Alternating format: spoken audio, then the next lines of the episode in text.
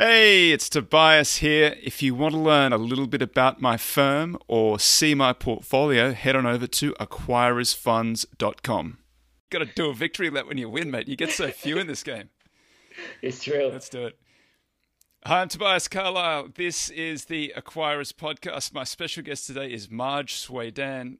He's uh, the founder and manager of Geo Investing, and he's the top ranked member in the Microcap Club. We're going to talk to him about his 30 years of investing right after this. Tobias Carlisle is the founder and principal of Acquirers Funds.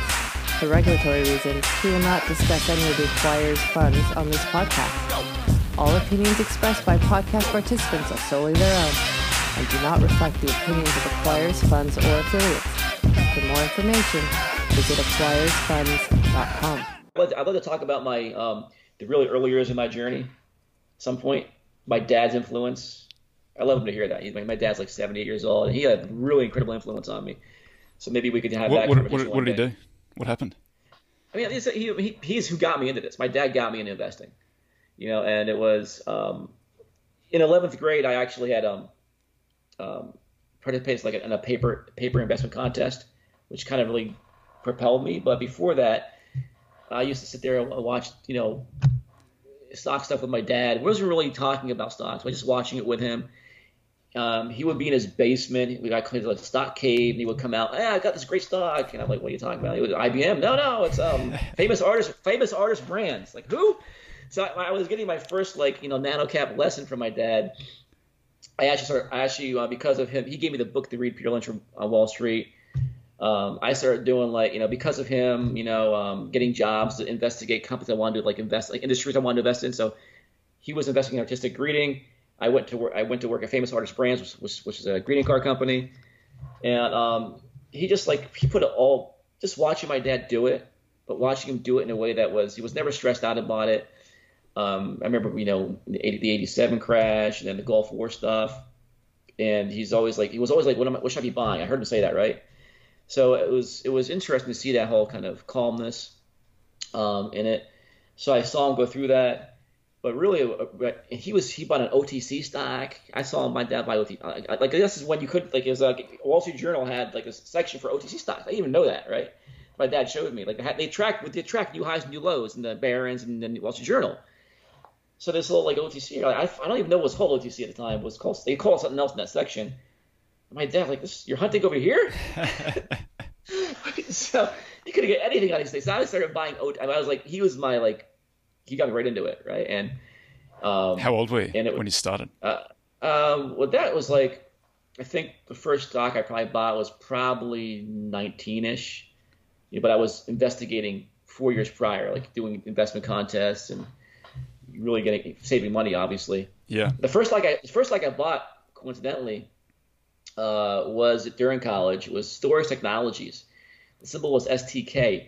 It had just come out of Chapter 11 bankruptcy. So my first stock I bought was nothing was just like a, you know, nothing normal, right? Not in my core bucket was this thing, and I made like 50% of my money on this thing real quick. But funny story is that in 11th grade, when I was in that stock contest, I bought that stock and put all my money in that one stock, concentrated investor, right? Boom. And I didn't know they were going through a Chapter 11 process. So I lost it all. So my first lesson was to do your re- fucking research, dummy, right? you had to, but I got my revenge. That's the first stock I really bought was the STK and out of bankruptcy. And I was like, wow, there's a lot more than just what they teach you in school, right? But um, but my dad, you know, put me in this like kind of look for these obscure things, uh, these stocks ideas, and it was it was. I'm glad I wasn't just introduced to buying IBM, Intel, and all these you know big cap names. It's not fun to me too. Yeah. Yeah. They don't move enough uh, up or down. No, they don't. They don't. Yeah. And my dad's still doing. He's still investing today. Yeah, he's still investing today. He still has his passion for it. What's he yeah, I like? don't know why. What sort of stuff's he? He's- Same thing. He's ch- Microcap. changed a lot. He's changed. Yeah, he's microcap still, but he does a lot of biotech stuff, and I don't. He's done pretty well at it actually. Yeah. But um, but he actually, but he's he does still um, but he buys some bigger stuff now too though. He, as he got older. Um, but uh, it was it's, it's good to see he's still doing it, and I hope to be able to do that myself And I'm you know 78, 80. 70's young. If you're an investor, you still got 20 It years. really. It's 20 It really years. You're still running it easy. Yeah, he told me actually like when we were going through the um the whole COVID crash. Said, I'm done. I sold everything. Right. Two weeks later, sending me like stock things. Like he's already, he's already back into it. you know, going in there buying stocks already. And uh, so it's it's fun to watch it, and um, I'm really really grateful that he put me on that path. And um, he gave me the book. Well, you know, the day he gave me One Up on Wall Street was the day I the day I was born in, in this. I was a full time investor that day. I read it two three times like that. I went. I he gave me he gave it to me the summer um, of when I'm, when I'm, I think of my freshman year, and, and um, we were off. Me and my buddy took a road trip to Alabama. I just read the book twice, and we're taking this road trip to Alabama to meet uh, from Philadelphia. It's a long trip to uh, meet uh, to visit his ailing grandparents, and all I'm thinking about the whole time is I forgot my fuck. I forgot. I forgot the book. you know, I'm like, oh, I can't. This is on this, this long trip of book. We end up we end up seeing his grandma, you know, and grandfather seeing them off, and decided we're going to keep on going to Florida. We're just because it was actually it was like I think it was Memorial Day weekend or, or, or late. I was uh, Memorial. I think Memorial. Memorial. We're just going to go to the beach and um and uh and just party. Not thinking there were no rooms. You couldn't get anything. So I ended up sleeping on the beach. I'm sleeping on the beach, thinking of stocks, waking up with a pelican in front of my face you know, I just that was a, it, was an amazing time. Gets in that book, road trip, nowhere to sleep, nowhere to shower, Was, you know, and then without my book, and I was like, I got home and I was I was I was born, and uh, it was into this whole like this this this full time investing thing. I'm I'm just so glad it happened. Oh, that's great. Someone had called me who's in the industry in terms of like doing all like the um the proxy stuff and everything, and you know with the whole Robinhood thing, um with this fraction, fraction, you know, fraction, you know, trading, you can trade in fractions right now. You can buy shares in fractions, you know, no commissions. So, you know, so if you open up a Robinhood account, you get these free shares, right? Yeah. You're never gonna, you're never gonna sell them. You know, you're just like this millennial. You're like, I got point zero zero zero five shares of Tesla. I'm gonna keep it for my trophy. And so you're taking float away from the market. And then what I was learning, so the proxy laws are all screwed up. Where, um, um, oh yeah, how do you vote so, them? So, I, but that's good. You have to vote them, right? So here's a here's a situation. The way the pricing works and how what, what a company pays to like a proxy company doesn't change. You know, it's per it's it does, it's per person. It's a per fee per proxy. Oh, no kidding. Right. So so these so he was showing me like, hey, look, I have this this nano cap company, never any volume. Now it's got all these shareholders now, right? Because Robinhood just gave away all these free shares. So Robinhood makes money because Robinhood and even like you know uh, makes a deal with the proxy guys like an Broadridge. ISDR for example. You know, yeah. So you know, and then we'll, we'll you know we'll give you our stuff. You know, um, so they they cut a deal, and so the more the more people who own shares, the more money. So it's it's this whole thing going on, right? And so now as you take that combined with okay, so there's incentive to keep creating these this this buy volume, right? There's incentive to give away free shares that are they're so minuscule. You're not even going to there. You're never going to sell them. So you're taking float out of the market too. You know, so and it's oh, what wow. you know, it's it's ways. I think that's kind of what's p- partly going on. And um, you know, between you and me, I t- you could talk to you know Brian from ISDR called me and talked about that. He was wondering if I could write, write an article on it maybe or something. But you know, so it's he's like he's he's torn because he's making money from it. Because you know Brian, you know, does all the proxy stuff at the end of yeah. the year, you know, reports, and he's like, you know, but Maj, this isn't right. And um, you know, I was at a I was at a bachelor party uh, about this is before COVID hit, and I'm sitting there getting like you know conned, drinking the shots, whatever, you know. And this, this girl's like, yeah, what do you do for a living? I'm, like, I'm a full time investor, and uh, oh really? I, I'm, I'm investing now. Oh, here we go, right? And she pulls out her Robinhood. What do you own? She's she has Tesla. She's like, I don't know what I'm doing with all this stuff, but ah, whatever. I have all these stocks. I'm an investor now, and she's happy about it, and she's never going to sell the shit, you know. So it's just it's just you see that kind of it's the same like with the crypto, right? You saw all these people getting all crypto who had no idea what they're buying. The dangerous thing here, though, is there's actually a really good market for stocks, and up the stock market and the way it plays out, and you know, it, it just it's it, it's not fraudulent in the way crypto was fraudulent. Crypto had to end because it was fraudulent. You own nothing, right? So I don't know if crypto's ended. Some of it's ended, but I think that you know Bitcoin and Ethereum and some of the bigger ones is still going strong. Yeah, I, yeah, I should say that. Yeah, I, I do believe in the whole blockchain and uh, and um, the revolution there at some point. Um, I, I own some Bitcoin, I own some Ethereum, on Litecoin. The more they torch also- the currency, like the the more you got to start thinking about the alternative ones, right? I'm amazed. I'm amazed. You know what's going to happen? Maybe nations are going to adopt their own currencies, uh, cryptocurrencies, right? And I don't know what that does to a Bitcoin or Ethereum at that point. But um, I'm They're just surprised mediums of haven't. Got, exchange, right? They're just yeah, currencies. I just I can't believe they haven't gone up more. You know, but I, I remember w- watching this. Um, like um, those, but those altcoins and some of the. Would you watch some of those um pyramid scheme oh, there's ones, there's some like- shit coins out there. like, like BitConnect? BitConnect. You, you call about it you call one? them altcoins, shit coins. yeah, shitcoins, yeah. what what what, uh, what what was the story there? So man, there was this um this level. I was I, I- I play guitar, right? I can This see it. You know things are. This is, uh, like you, know things are peaking, right? When you have like you know back in the internet days, it was the um dot com. You're at a you're at a barbecue and someone's talking about, oh, I bought this dot com company, you know, and you know two weeks later, it's crashing, right?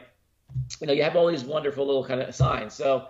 Um, I was in my uh, taking guitar lessons one day. He knows I'm a, I'm a stock trader, my guitar teacher. And he has these computers all up for his musician stuff and recording. I walk in one day, I see charts. What's going on here, dude? it's crypto, right? And I didn't tell you this for the last six months. I've been doing crypto. I'm, I'm doing crazy, man. Look what I'm buying over here. And he sounded really intelligent. Like, okay, here we go. But he was so he, he was making all his money in this um, pyramid scheme. Basically, what it ended up being where um, uh, it was called BitConnect. If you want to look it up later or something. And there were uh, so what it was a situation where you would um, participate in this ICO, right? And you would get the, you would, you buy the BitConnect crypto coins, whatever. And then for owning that, for keeping them there, they would pay you interest on that, mm-hmm. just for owning it. Nothing like nothing else going on. If you own this, we'll pay you one percent a day Oh, right? And but, but, but you can't withdraw your money until you know three months. So they had three more, kept having three months to bring people, bring people in, right? They said they were investigating crypto and investigating algorithms, all this stuff, right? But what they were just taking the money and pocketing it. And and and if you got it really early, you made a lot of money Bitcoin, right? But then what happened then was it was probably the same outfit doing this, continuing to open up other of these little BitConnect type of different names, right? Pyramid scams. They're called. They were. Called, I forgot they were calling. I forgot they were money lending or whatever they were called. Some kind of weird name. Uh, and uh, they finally blew up, right? And that's that crypto cryptocurrency bubble really, and I mean really obliterated at that point because every all these millennials are putting their money in that shit. You know, and uh, it was it was interesting watching, and the SEC really didn't. I couldn't do much about it. These guys are all hiding, right? You don't know who the hell they are. Well, I knew it was uh, very, very frothy when I was at uh, an Apple uh, Genius Bar, waiting to Right. get, I can't remember what it was, getting something fixed. And the dude beside me, he said, You want to see something crazy? And he showed me his, uh, he'd filmed himself buying crypto with a credit card on, like there was an ATM, crypto ATM in the, uh, in the mall. And like there was so much volatility. He was showing me as he was buying it, like it moved. This is when it was like twenty thousand, like it was right near the end, right near the very peak, and he showed me it was moving like a thousand, was chopping all over the place as he was trying to buy it. And I was like, "Where'd you get? What did you pay for it?" And he's like, "Oh, I don't know." That's just great. This is awesome, man.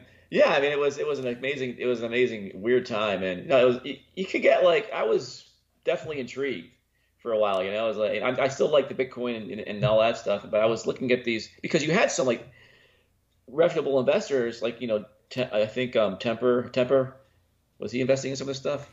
You know, investing in some of these altcoins, like oh okay, but they actually owned an asset because they were they were pre pre altcoin, right? They were buying it, right? They actually own asset, but you bought it if you when you went and bought an altcoin in a project, you own nothing. That was that was the beauty of it for the founders, right? Because they could they give away no well, allegedly uh, they give away no equity Yeah, when, they, when they sold the coins, right? And it made no economic sense at all, right? I mean, I kind of get it from the perspective of if you were looking at going and doing a, you know, this is kind of germane to to the discussion. Like if you're looking at doing a microcap, and you can, there's some sort of underlying business. If you could get uh, some sort of coin instead of uh, a shareholding, and you could get the flows from the business and pay it out through the coin, that's an interesting idea. Like that's a, I can see that, and you, n- there's no reason why it has to be outside the regulatory system. It could be inside the regulatory system. Do it properly, but That's the key. Can, can you can you give us a right to cash flow, right? yeah, that, that would be that. That that's how it interesting, should. right? That's how it should work. Yeah, very much. And now you can um you can not dilute ownership, which is great, but still let people collect dividends. Yeah. I th- I love I love that that was the case. I wonder if that's where we'll go eventually here. Well, that, I think that makes a Uh, lot of sense because it, it solves a lot of problems. I don't know if I don't know how you vote through something like that. Like that, clearly the proxy's an issue and some of the rights attaching to it. Maybe it's too complicated for that kind of thing. But Right. it's just an interesting thought, just one I've had. And you could maybe have like non non voting kind of right. You know, maybe this coin that sounds great for the issuer. yeah, it does. It does, right? But as long as you have the, as, like maybe there's some like rights to the cash flow still, like dividends, but without like voting It's like rights. a pref, something like that. Yeah, yeah, yeah, yeah. It's pretty interesting. Mate, I saw in the uh, in the thing that you sent, you've been investing for thirty years full time. Yeah, yeah. So you know, I my my investing journey started when I was in um, you know probably 11th grade high school, and I was investing my my my first second year second year in college, second semester in college. I really started investing, and most of the money I was making came from I had still had the odd jobs and stuff, but I was I always considered myself to be hey this is where everything else I'm doing is part time, Right. working at Vanguard and that stuff. Yeah, but my my really full time gig where I just said no more other income was uh, 1994. So you know it's been a long time. And so, so how are you, how are you supporting yourself? Dude, man, it was it's an interesting. I believe you wouldn't. I believe you wouldn't. If I told you, you wouldn't believe me. Well, tell it. That, that mean- sounds like a good story. yeah. So, like, I um, I had three. I had I during college. I had saved like three thousand bucks, right? And um, by working, and I wasn't really investing. Still learning the craft and stuff, doing my investment classes, and not getting a lot out of my investment classes, really. And I would, you know, just spend most of my time going to the library, reading Value Line, do the Barron's thing, and tear sheets. My um, my buddy had had um, he had a good friend who worked at Dean Witter. Remember that Dean Witter at the time. And I was in a car accident. I broke my leg or my ankle. I couldn't do anything, so I ended up getting an intern internship during the summer, doing call calling at Dean Witter. And I was used. I would just get that out of the way, you know. Made no sales. I was horrible at it. and I just read the, everything. I said, "Oh my God, look at this information that I don't have access." This is back like in the you know late '80s, you know, in the early. Yeah, I didn't have this, right? Oh my! I was like, "Oh my God, the value line's great, but look at all this stuff here."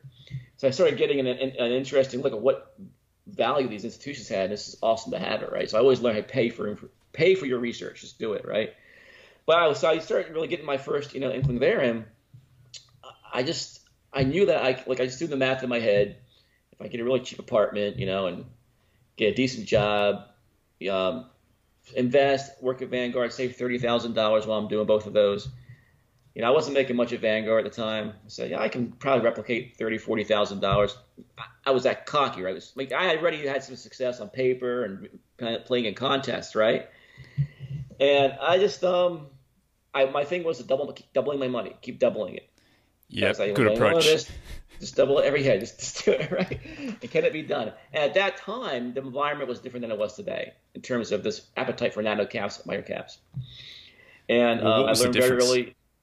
The environment was just totally different. There there was a retail. There was a really good, solid um, retail base of investors who could buy these things. You had a lot more brokerage firms that would allow you to buy these things. Institutions would buy, could buy them. Since 2008, things have changed tremendously. Why, why 2008? Why do you, why do you think that's the turning point? So it was so you lost a lot of. I mean, if you were investing in these illiquid nanocaps, you got just destroyed. If you weren't able to hang in there, and you never want to come back to them, right? So it just it destroyed a lot of psychology, a lot of accounts, and institutional investors who traditionally would invest in these things, they probably not enough of this, right? They, the, the liquidity. So they, and then you had um, brokerage firms starting to limit the, uh, your ability to buy these stocks.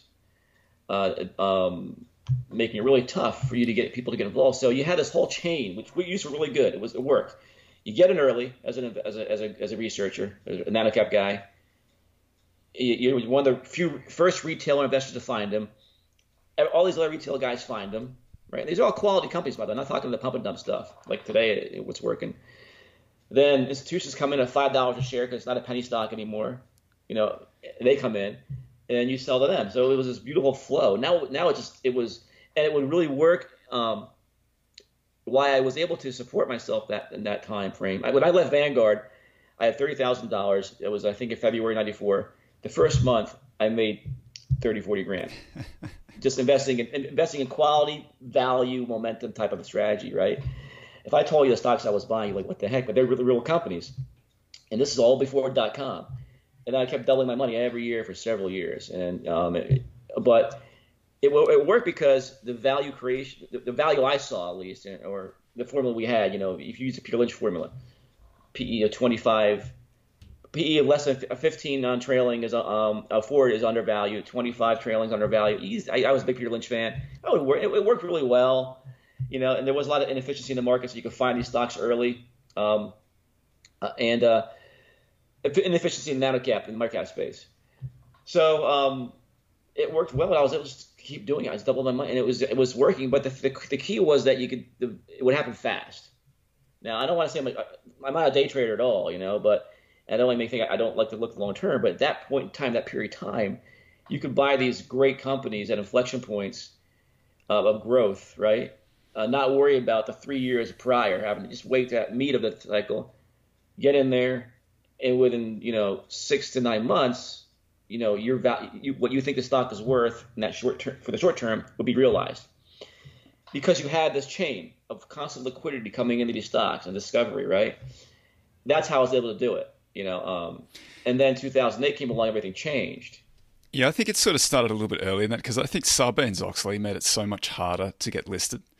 And then I think mm-hmm. a lot of those companies that would previously have gone to listing as microcaps uh, they just raised another round of uh, VC and they held on for longer because you had to get you had to get bigger to be able to pay for the extra million dollars a year in compliance costs that Sarbox put on all of the listed companies, and it just got too hard to go to go public at that stage. So do another round of when you're private, get like that scale bigger, and then so all of those opportunities disappeared for for, for small and micro cap. I was working as a lawyer through that period, and I sort, of, you know, I was in Australia, but I, we had we had companies that had listings in the states, and you know, either debt or equity, and they would just they'd come back and that you know when we started doing these things, we were doing the twenty F filings, and they were just like the costs for us to prepare them were just getting astronomical, and they were just like, just get us out, like get just right. get rid of that, get rid of that listing. It's too expensive. It's so true, man. And what, what, and then what you end up doing is, you, as as like going through with this whole period, there's no good stuff. There's no good new IPOs and new even the, the China thing ruined the whole reverse merger market. All the quality stuff is this all this legacy crap, you know, from back in the day. I mean, I'm buying all these. It's just, it's I like it because a lot of it, but it's funny that you don't see any new stuff that you'd want to buy. I mean, I personally I don't at least in, in the IPO land, and that you just don't see a lot. Anything that comes out is like this this crappy is that just the states? You know, do you do you look do you look uh, globally? Because you're geo investing. Yeah, so we, we launched geo. The, the, the, intent was to go, you know, we'll go everywhere, right? And and then we got caught up in China fraud, and I was like, once I once I get spoke to China fraud, I was like, you know what? I don't know if I want to go emerging market right now. Yeah, tell tell tell, tell the China fraud story. Yeah, so you know the China fraud story is good, man, because the, I was investing in um, mainly U.S. companies and then I, I want to say around, um, I don't know when it was, maybe, but some, somewhere in that 2000 there, maybe four or five, I started seeing some of these interesting companies trading on the OTC. There were a few that were listed, right? On, uh, uh, but with like PEs of fives and sixes and crazy growth, like this is incredible. Because OTC, right? and but so you you started seeing this, and you started interviewing management. You trust in the SEC documents that you're reading in the filings. So, you know, hey, the market will eventually figure it out. I understand there's a China thing and there's going to be a discount to that, right? So I was actually long to space, very long to space. Um, and, um, but they weren't really moving much. I mean, that in my nano cap area there, they weren't moving much, and I really wasn't really ingrinding it to know enough early on if there was a lot of fraud going on. But what I ever owned was just sitting there, always the valuations continue to stay low. And then what you had was um, we launched Geo, I think 2007, right? So basically, wonderful time to launch right, right before the crash, right? and I was like, wow, this is just incredible. There's all this great U.S. stuff, now this China stuff. Let's launch Geo to bring this wonderful information to people, and we'll share it, make you know, and be great. And it was it was free site at first. Geo it was free, and uh, I, I really wanted to help them dodge ideas, get ideas going and everything. And um, they were still weren't moving much. And then 2008 hit, and all my all the U.S. stuff's getting just crushed, right? China was while we're while we're sitting here in the U.S. arguing about what to do and not being able to agree on what direction to go and how to cure the economy. You know, politics played a role. China's like right there, just pumping, right? Stimulus, giving giving money out. You know, United Front, and these stocks all got found really fast, right? So that, that people still wanted to invest money, and they found them in these China stocks, and then they started, and they were like, it was an incredible. 2009 for us was all like a big China move. Geo was great. We have these, these long hey, we're, we're here championing China. You know, it's okay. You know, you also come. While in the meantime, invest in China. We're running long pieces. You know, if you're looking like idiots. You know, a year and a half, a year and a half later. And then it was like I just started started seeing like um, started going to these conferences, and um, start meeting these people actually meeting I'm meeting these CEOs of these and CFOs of these companies just something wasn't right. You know, it was like this is they just they, they couldn't speak. You know, they wouldn't speak, and they had their translation. You, but you could tell the, the way they were answering these some of these questions was almost like you know whatever. You know, Bit cagey. Or, cagey. You know, we'll say we'll say yes to whatever you want. You know, and it was getting to that point where I just kept hearing it. Never any negative thing from any of the companies. And you start hearing like you know, one company saying, "Yeah, I'm a leader in the industry." You know, two doors lit. You know, I'm the leader in the industry. Same industry. yeah, same industry. He's a leader. So, but you know, it started getting interest, and then we start seeing some Alfred Little, if you remember him, um, the Ghost. Um, we call him the Ghost, but his name is Alfred Little. It's actually John Carnes is his name. I, I did. Um, I didn't know. Yeah, so he um he, he, he then you had Muddy Waters come out with some stuff. So we started, you know, maybe maybe you know, hey, we don't think we're wrong yet, okay, but uh, we're willing to at least prove that the short seller is wrong, at least not be blind about it, right? So we decided to um, go that route and um, hired a PRC attorney who has actually lived, lived in the U.S. but to start working for us at Geo to start uh, helping us understand the legal framework of things in China. Some of the accounting, because he was really well versed in financial accounting also, or financial analysis. So it was really a good thing for us and then um, so I it, and I then I took I took place in a private placement. It was it just or, or, actually not. Um, I was buying some paper from somebody who took place in the in a pipe, and it, it was, I just didn't feel right about the way it was, how that conversation was going, and I was such in a hurry to sell it. To me, like a, it's like a dollar fifty, but it was so much growth coming, you know. Yeah. And that was one of the companies actually we busted later on. It was the last company we really busted in China. Um, and then um, so it was. Let's go. Let's go to 2010ish. I think it might have been like the summer of 2010. We're doing really still making money going along China, a lot of it, but more you know skepticism is coming out and. Be, we I, I had the I, at this point I had the attorney give me a, a um a, a letter at least an opinion letter on corporate structure, um, filings in China. So a lot of times what we were doing was we uh, we, were, referencing SAIC filings, which are filings in China that at the, file at the provincial level. So a Chinese company has to file um, that's based in China, that does business in China. At, at, at every place they have a uh, um, do uh, have a um, do, do business, I guess. At the provincial level, they have to they have to file these filings, and then they aggregate them, and then you have a consolidated you have a consolidated you know number you can get. So you could get these things relatively easily, and we those those numbers weren't matching SEC filings, mm-hmm. the numbers by drastic amounts. So um, of course the, the, management teams of these Chinese companies, the investment bankers of reputable reputable bankers, it's all because of GAAP, you know, U.S. GAAP accounting versus IFRS accounting versus you know China. So it's all different. It's just, you, it's it's nebulous, right? So how do you how do you prove it, right? So most investors are going, yeah, that sounds right, and you know that's in the SEC docs auditor signed off on it, lawyer signed off on it. You know, you got a, a, a reputable investment banker. That's who I'm going to believe. Like, we're not going to believe these bloggers writing about it. But then, so then I went as far as you know, our, our PRC guys said, like, no, everybody else is wrong. These things do matter sometimes, and here's when they matter. So that's how we started getting. We started trying to say, okay, here's when fraud does matter, but here these things do matter. Um, understanding corporate structure, VIE structures, what you know, um, you know, uh, when the filings matter, when these numbers do are, are accurate representations of the company, and we wrote about that, and there was still people didn't believe us. So okay. And then I had this this this this this is great. This college kid called me one time, um, and he says, you know, I love what Geo's doing. This is the summer of 2010. Um, I mean, I'm I'm with your bullish kind of. I'm bull on China like you guys are. You know, I understand you're still a little pessimism in some areas, but send me to China, and let's look at these companies. And I said, you know, I already had a small China team starting to percolate there with with our PRC lawyer guy. So let's do it. So we, we, we thought 50 companies. Said go go do this, and you know within like five days, like they're all they're all frauds. Get rid of them all. He looked like a 50 or 20. So like the following few days, I, I went through every one of our companies. We had a lot of coverage in these companies. I wrote a note suspending all coverage on these companies and, uh, uh, um, due to our other due diligence. We were a little worried. And for every company I went, we went through and wrote down our concerns now with each one. Um, it was a really laborious process.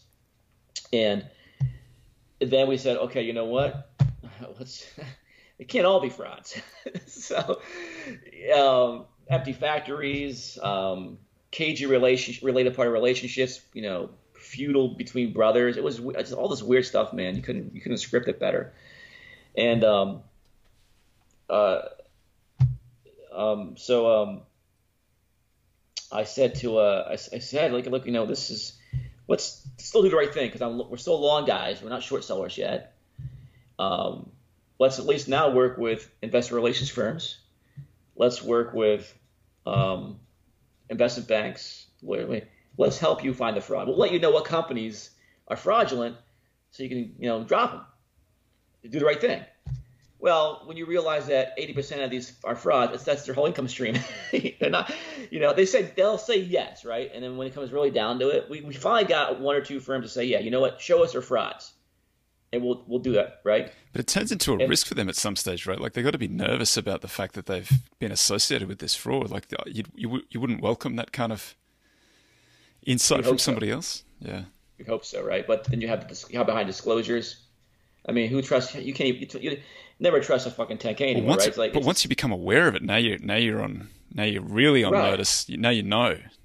You got to. Well, the pro- the problem was was was like if so put put the tough decisions the SECs in or or or or or an, or an exchange, right? You have a GeoInvesting telling you it's a fraud, right? With all the evidence. But then you have the CEO showing you their evidence, like filings in China and stuff. The, the, the, the regulators are also kind of in a such a tough situation where they can get sued, right? Then I think the Nasdaq's been sued, so you know.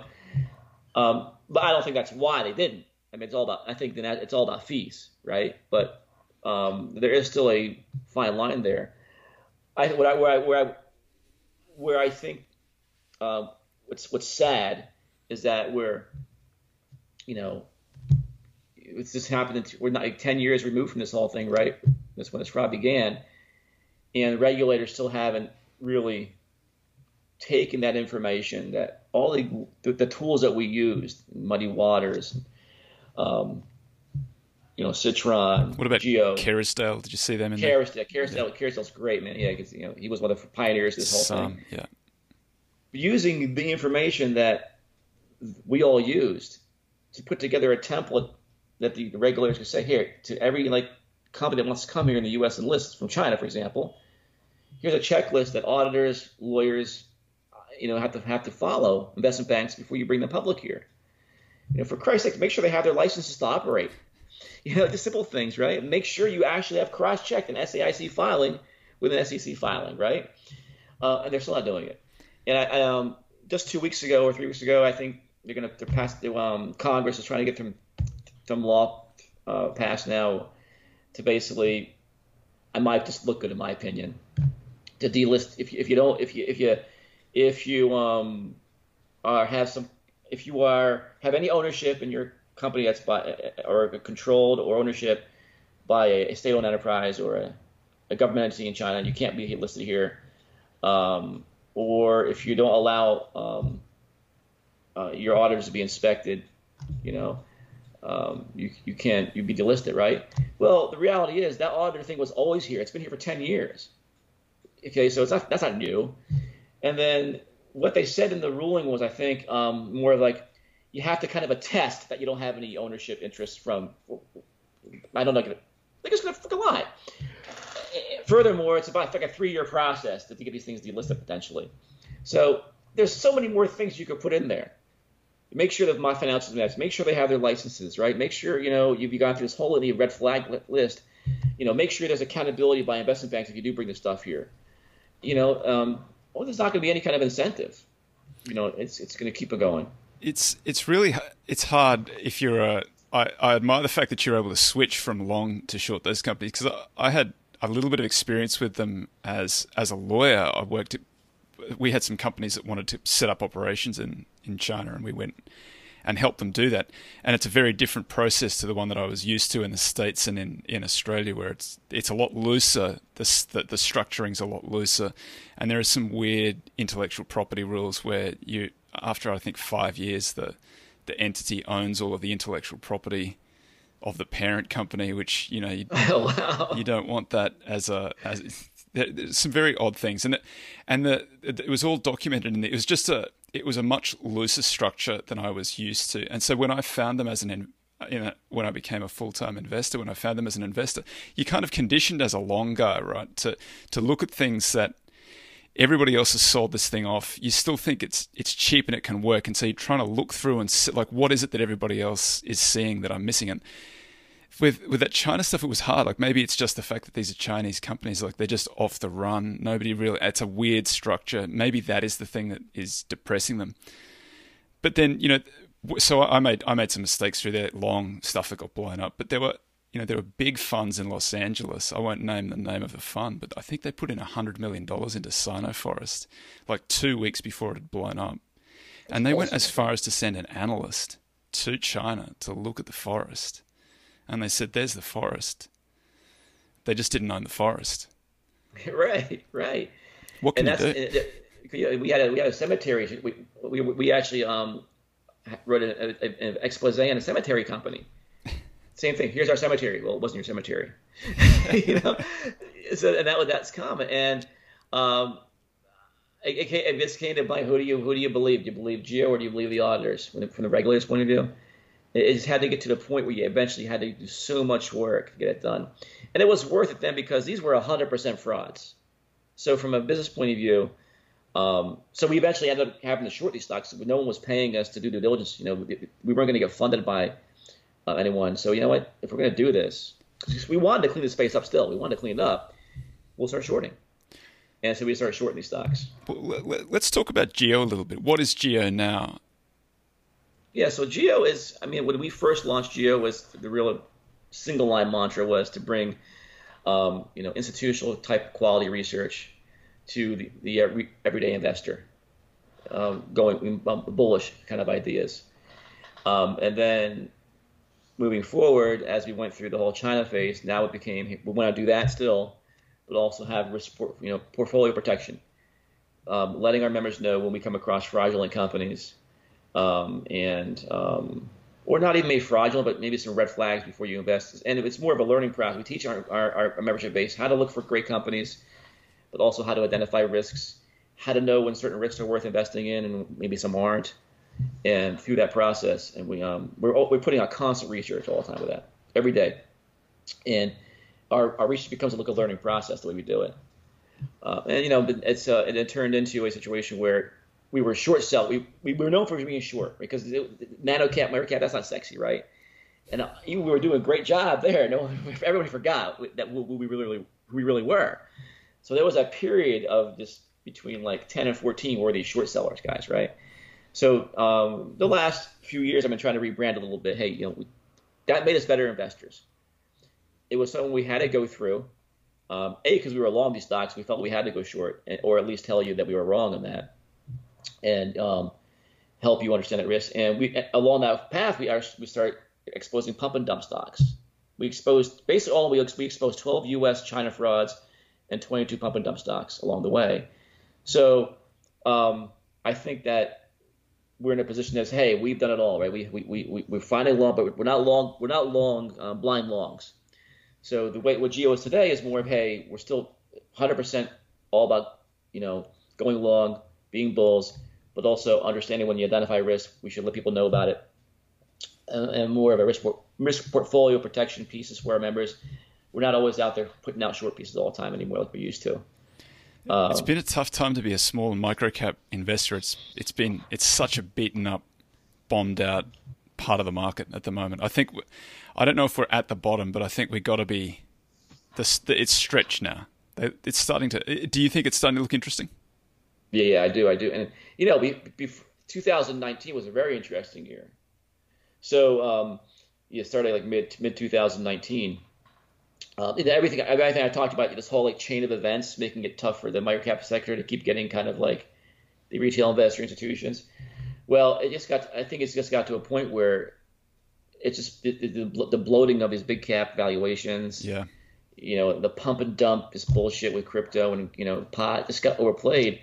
That the money has to go somewhere now, right? And then the smart money knows probably at this point that the smart money's in this little nano cap, micro cap, you know, arena. This tier, I call them tier one quality companies. We call them. Um, and I, what, what makes it a, a tier re- one quality company? There's like a, a, an interesting checklist. I mean, um, if I had to tell you, um, have some revenue. You got revenue, at or near profitability. Um, but one of the biggest things is, is, capital structure. We like we like these companies with really nice capital structures where without with, with, share counts aren't bloated. So in the U.S. at least, once we start getting into this like hundred million kind of outstanding share count for these small more companies. It's been our experience that they've just like been that's that's, that's, a, that's a low quality micro cap. It shows that management has had had to dilute the stock for years to grow or try and grow, and they've been unsuccessful at it, right? So it's a hint to us. But and then there's this this the usual, you know, um, we want companies that have revenue um, uh, and are near profitability uh, or at it, that don't have to continually um, tap the markets to raise money, you know, and preferably that's been around for maybe 10 or actually 15, 20 years. These these old school companies, you know, there's a lot of them out there. So that's kind of that. If you had to really sum it up really small, you know, or I'll even put a turnaround company into a, in a high quality company in, a, in one of these in a tier one, if I we think it's going to get to that get to that kind of gravitate towards that level of um, confidence. Let's just get so 100 million shares on issue. Why don't they just do a share um, recombination, whatever that's called? Right. So people ask, you know, well, so just do that. And what we like to look at too is like how many of those they do, right? So a lot of these companies will keep doing this to make themselves look, you know, look better, right? But then we look, right, if these guys have done five reverse splits, right? We know what they're we know we know what they're up to, right? And they'll just reverse split, issue more shares, right? Dilute the hell again, stock goes down, pump it up, reverse it again. You see a lot of that now. What's the issue with them? Is it the fact that um, they're just not making enough money to kind of, they're just not getting the escape velocity that they need to kind of justify the cash that they got in them? Or is it that management's just ripping out too much cash? I wish it was like your, your first thing you said there, because that mean they actually had an intent to grow. But I think what it really is, I think it's a game. Yeah. I think there's more money. There's more money to be made in the pump and dump game for some of these companies than actually running a company. Right. So let's make ourselves. that The pump and dump game has changed so much over time. It used to be like these obviously fraudulent companies that had maybe nothing going on, no revenue, with the mailers, right? Pump and dump mailers. Now it's actually, you know, listed companies that have a patent, have a license, have a product. Maybe they realize it's just too hard to grow anymore we have this wonderful asset in, in, in a public company. Let's just keep, let's just keep this help. Let's just pump it, make some money, do it again, do it again, rinse, repeat. That's my theory of mine. I think that I think the pump and dump's gone up market. I think that that Moderna, uh, where you know they released the the uh, preliminary uh, results of like a 15 person trial, and then that afternoon you drop a one and a half billion dollar capital raise on the market. It's like, yeah. well, I've seen that a million times before in small and micro cap land. I'm not falling for that one. You know. No. Look at Genius. I don't know if you have a GNUS. This, look at that chart this week. It's gone. For, it's at the Netflix of um, for kids. It's actually. I think it. It's been around for some time, and that's they did. what They did an offering at two three bucks. Stock's eleven bucks today. I mean, it went up into the offering. After the offering was announced. This is a very I mean, you, never see, you, you would never you would never see that like 30, 20 years ago, man, right? Like dilution is bad. yeah. You know. Um, Well, it's like it is a late 1990s thing. Like when that we're doing a we're doing a placement, we're doing an issue, we're, we're going to have some cash, and all of a sudden, the the stock Yeah, it rallies on that. but it's been nine. It's been that for ten years, right? It's been this whole thing. No It's news crazy. is bad news in this market. Like just sending out a press release saying, "Hey, we're still here." Market rallies on Yeah. that. But I think I think right now though, like back to your, I got a little off track. I'm sorry. You, I think we are at a point now where it's the smart money is starting to find these companies. You know, and the retail investors are probably buying the Teslas and stuff and everything. And we talked about that earlier. Um, so I think that's really good for us. Uh, and I'm seeing, a, and I'm actually seeing the momentum kind of. When I was first early in my career, it was a great formula. I would look for momentum momentum companies that were still undervalued or going through turnarounds, whatever. And it, it worked really well. It was timely. Um, I think we're kind of get we, before COVID, we were kind of there. I thought a lot of these wonderful companies were being recognized relatively. Their value was being recognized quickly by their investors, and you, were, you saw a lot of volume coming into them. There was a lot more liquidity coming into that space. H- how do you define momentum? Um, I, would, I was I would just look at I would so uh, when I was just the new high the new high list 52 week new high list I would just use that. Sometimes I'll use a three and six month high list. But when I was my, my career manager for 20 years that's all I would use. I know there was 20,000 stocks there. How do I define how do I reduce the universe? I didn't like screens too much because data. You couldn't trust the data. Yeah. so I was like if I can find companies hitting new highs and find out the reason they're doing it is it bullshit or real and they're still undervalued maybe that's telling me there's an inflection point going on here. And you know the herd mentality. So i could buy great companies that everyone else is going to buy and i can make money really quick. That's how it was in that you know 10 to 20 year period, for me. Um, and um, so that's how i define momentum and i think it's working again actually. And it was it still was working in the small cap big cap large cap area for the last few years right? But it stopped working in that in the, in the micro cap nano cap land. So the last 10 years, I started, all right, you know what, let me reset a little bit, or the last 12 years. Let me start doing the, make treating investing like an art again, like an art. Let me go back and find these companies well before they hit highs. You know, and because the, strategies, they're not, the, the, quality stuff isn't hitting highs anymore. It's all, all shitty quality. So I've learned to become actually a much longer term investor, which I even, I love more than ever now. I'm, I have, my longest holding is 13 years now you know, back then it was probably nine months, you know, when I first started. And I'm start, you know, it's so now I'm combining. Let me find these hidden companies, four or five years. I can get price I'm never going to get, establish small positions then, and then as everything's proven, plan is proven, I can momentum comes in, I'll really jack it up. You know, maybe even sell that momentum now. Maybe I'm I got most I'm, I'm being patient now, and I might sit three or four years not making money, but man, if you can make you know, get really great price, it's worth waiting instead of buying it, you know, three times higher at the at the inflection point of you know the minimum. So previously you were hunting for them on the 52 week high, highs list. How, are you finding them now? Yeah, so I, I still I, that's still my bread. I mean, I love it. It's, it's fun to me, right? But so the, the I still do it. Um, but I'm based. So our team, we're reading press releases. Every every NanoCap press release comes out, we're reading it. Um, all the SEC file, as long as they have 50, if you have 50 million shares outstanding or less, we're going to look at you and read your press release, read your earnings report, read your conference call transcripts, uh, and call management when we when we when we give it down to like a 10 stock on a bucket through our research process, right? So uh, I know it's it sounds like all right. Well, the new high thing to me was only like only a way to take 20,000 stocks and reduce the universe. I don't we don't need them all, right?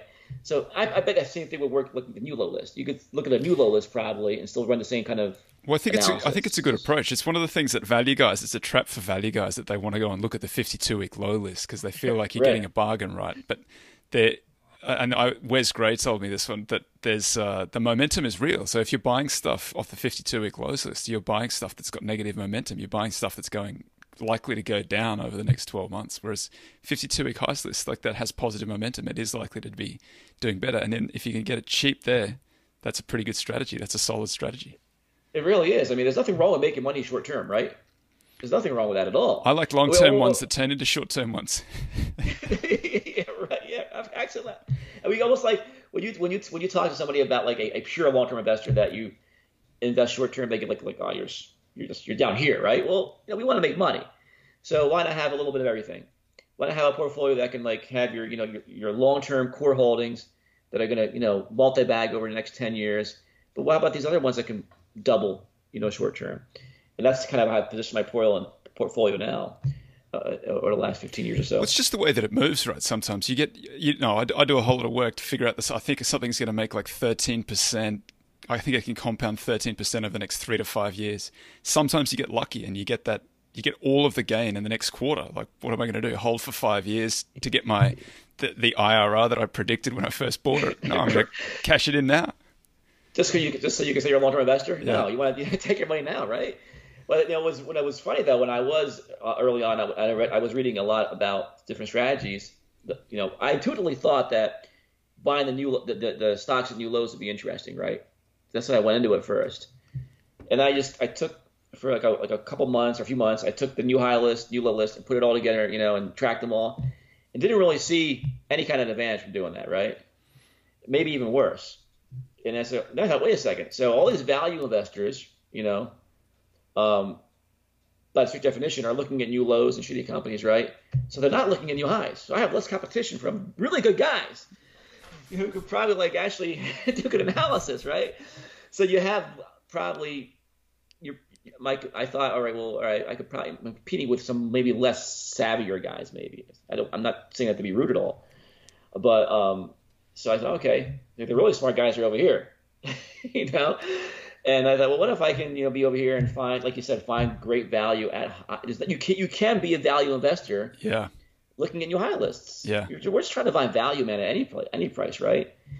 And whatever way you can do to make the process easier for you for us to, to get through, that works for everybody. You go, you know, just do it. Well, that's really the yeah. trick, right? You have to separate in your mind what the price has done over the last 12 months and what the value of the company is, because those are two different things. It could be cheap on the 52 week highs list and it could be expensive on the 52 week lows list.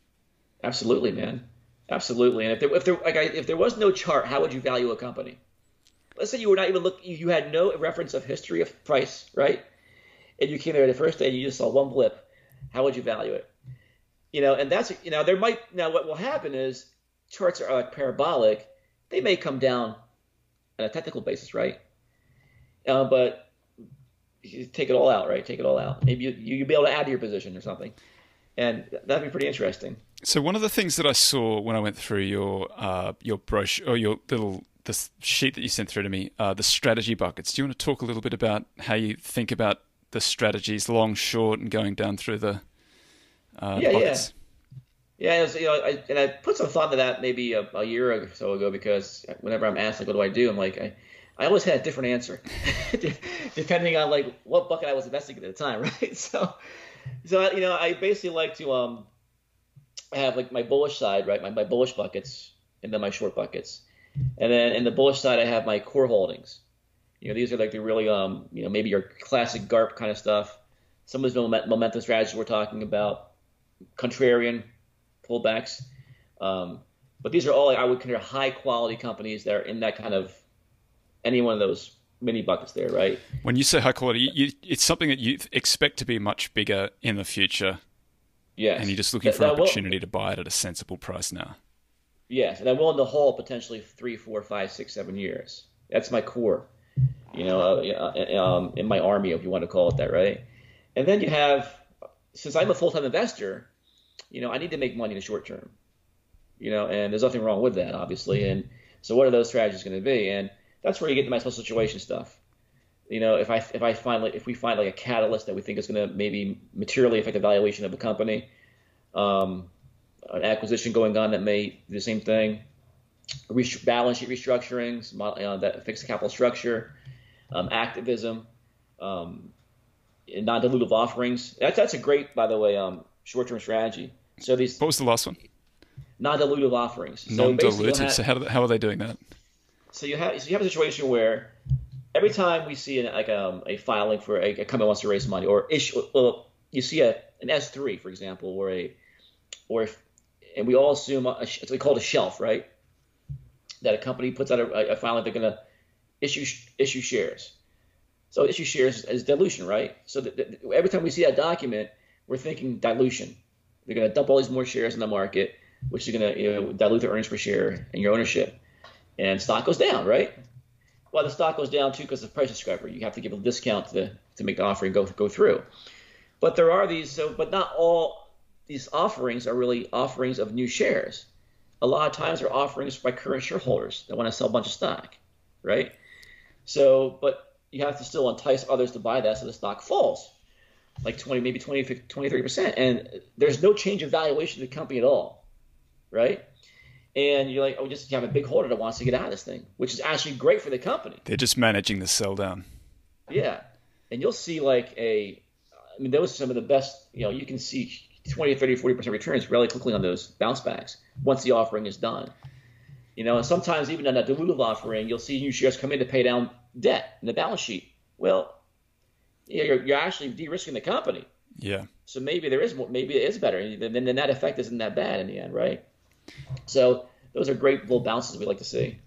we'll play that in like big caps. I'll go I'll go large cap in that stuff. I'll start going up the food chain in those ones. So what's your what's your definition of nano cap versus micro cap? Where's the so nano cap? Yeah, 50 million or less is nano cap. Between 50 and 300 million is, is micro cap. We'll look at companies for if we're like 500 million or less. I'll I'll go that high for my core strategy. But I'll I'll go as high as four billion for these special situation stuff though. Which you go into small cap land there, right? Yeah, for, um, that's probably the, the bottom of mid cap maybe. Yeah, that's probably the top of small cap, I guess. Yeah, and that's a Peter, Peter Lynch used to be there. He used Peter Lynch would be four billion or less, and that's why I remember. That's why I guess kept that.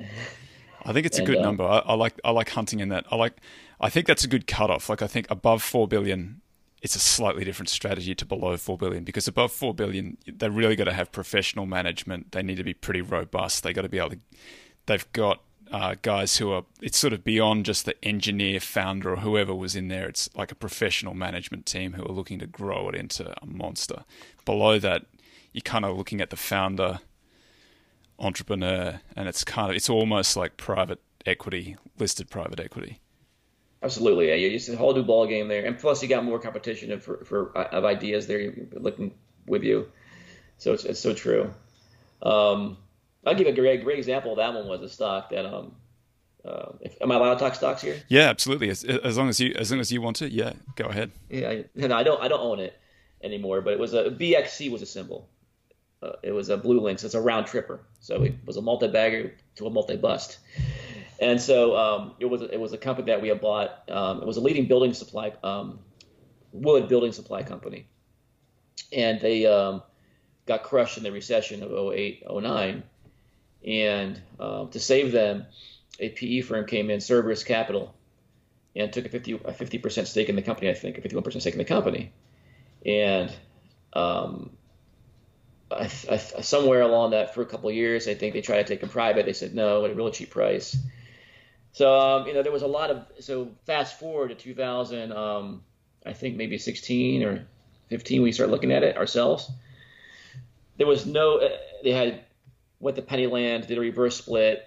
Um, it was about six five six bucks a share, and there was every Seeking Alpha article was, was was was negative about it, which turns out to be four years later probably right. But so um, they kept promising they were going to sell the assets, delever the balance sheet um, and pay off all this, this amount of debt they had, um, and get costs under control, um, get out, cut out a lot of redundancy in the sales process, um, get closer to the customers. It was all things that made sense to me. Um, so I decided, you know, I'm gonna. I liked management portrayal of the story to me at the time, so we bought a lot of it around six, seven bucks. Um, got as high as like maybe 10, 11, and pulled all the way back. And I was holding for two years, and that's all, everything just destroyed like in a few weeks, right? like what's going on? Because they, were making progress, right? They were selling some stuff, assets, revenues were starting to grow a little bit. Well, it turned out the Cerberus wanted out, Cerberus Capital, so they had to do like a, a, a offering at seven bucks a share. So the stock went from like 11 to 12 bucks to seven bucks relatively quickly. Um, unfortunately, I, I already had so much of the stock, I didn't want to participate in the in the offering, but they sold it Second, they sold it. Management went bought some stock. Um, stock at 11, 12 bucks. They announced a transformative acquisition, which they couldn't do when Cerberus was there. And I think part of the reason that Cerberus might have left was because BlueLinx wanted to do this acquisition. Cerberus probably didn't want them to do it. We're going to find out why in a second. so, so the stock stock goes to fifty bucks or Wow. thirty five dollars, like, like in two days, basically. You know, uh, we sold most of our position on that run, and then we we held a little bit and sold the rest like in the twenties. Um, so it just turned out that they used so what didn't make sense was they spent all these years getting rid of debt, right? And then they went and piled on more debt to buy this acquisition, right? It, it was a really great on paper acquisition if everything would have worked perfectly, you know. And we were, you know, probably the seventh inning of the housing recovery, you know, and they kept saying, "Hey, we got a few more innings to go. We're still at peak yet." Well, we might not get to peak again. Who knows, right? So um, the stock now is like back to six, seven bucks a share. They just buffed the buffed the whole thing. And we had a lot of bad things going on, right? In the economy, the economy did not keep on going. Though you had the interest rate situation, you had the yield curve crash. Just, everything was went upside down. So now the things not go to their plan. Housing recovery slowed, so they're just they're hurting now. And but that was that's an interesting thing. A that things there that was a that was one of our special situation buckets. You had a restructuring the debt, right? You had an acquisition, and you had a you had a non dilutive offering, you know. And but staying long term, that would have been would have been just a horrible, right? So that, that that's an example of a short term thing we look at, though. Where do you? Is it interesting now? Back at six or seven dollars. I'm gonna look at it. I, I, I looked at it like a few weeks ago, and I was um, I might spend some time on it again. But I just don't like that decision they made there. Yeah. And they got that act. They got it so cheap. They had a great got a great deal. I got to wonder why they got a great deal. And now I'm maybe seeing it now. Maybe we're seeing this execute. They're not able to execute how they thought, and I, I don't. It's probably because of that. And um, the synergies weren't all expected, but it might be worth looking at. I just I don't love that. I hate that industry. Hate it. So you, you probably not see me going there again. It just it was a situation where I just saw an incredible catalyst coming over. Now the catalyst originally was just paying the debt off. Once I pay the debt off, there'll be this little maybe a double out of it. But then all this other stuff happened. Like, oh wow, you know, I got this bonus thing that's not going to last forever. got really lucky with it, um, and move on. Do you ever look at like uh, equity stubs where there's uh, a business that's gone bust? They got net operating losses. They got some cash. They got some smart shareholders who are trying to, uh, you know, control the the. You know, you need to maintain the shareholders. Uh, the current shareholders, so you don't lose in net operating losses. And there's some smart investor in there. Do you ever look at those kind of things? Do they fall into your special situations bucket?